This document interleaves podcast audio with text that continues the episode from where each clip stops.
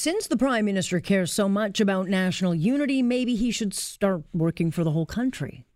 On Tuesday, Justin Trudeau slammed 6 premiers, accusing them of playing with national unity because they want him to cancel very ideological legislation that will have a devastating impact on our economy and our country.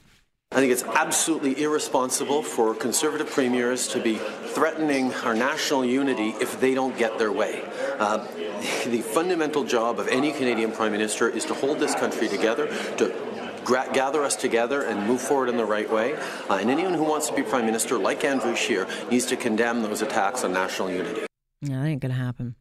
But this talking point does not jive at all, because it was back in 2012 when Mr. Trudeau himself said Quebec should form their own country because of Stephen Harper policies. He stated, quote, "The separatist option isn't the boogeyman. It used to be."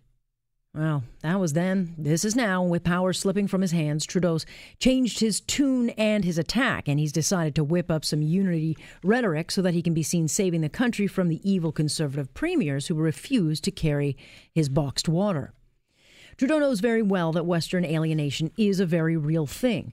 Polling done back in March found almost half of Albertans and Saskatchewans would separate given the chance. The level of frustration over the impossible task of getting energy to market is on very fragile ground. And yet Trudeau chooses to play politics with this issue, ignoring the very real concerns of a struggling middle class in the West being destroyed by his anti-oil policy that Trudeau knows will finish them off. Otherwise, how do you explain his government's determination to ram through Bill C-48 and C-69, the pipeline killing bills? One will ban Canadian tankers from shipping any Canadian oil off the coast of BC.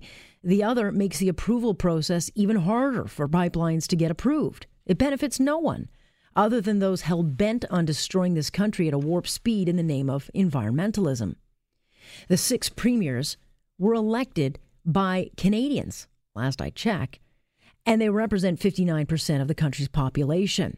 So those premiers speak for them, and they are right to push back against these laws being rammed through recklessly for an election. Trudeau is right.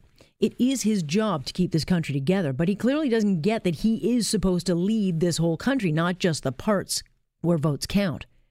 There is absolutely a game being played with our country's unity, and it is the guy talking out of both sides of his mouth and doing so very recklessly.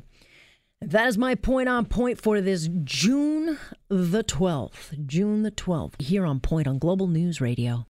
Canada may be known for its landscapes and friendly people, but beneath the surface lies a darker side of crime, history, and the paranormal. Since 2017, the award-winning Dark Poutine podcast has explored the shadowy corners of the Great White North and beyond, delivering chilling tales from a uniquely Canadian perspective. Hosted by Mike Brown and Matthew Stockton, with over 300 episodes and fresh releases every Monday, Dark Poutine is your weekly ticket to the creepier side of Canada. Listen to Dark Poutine on Apple, Spotify, Amazon Music, or wherever you get your podcasts.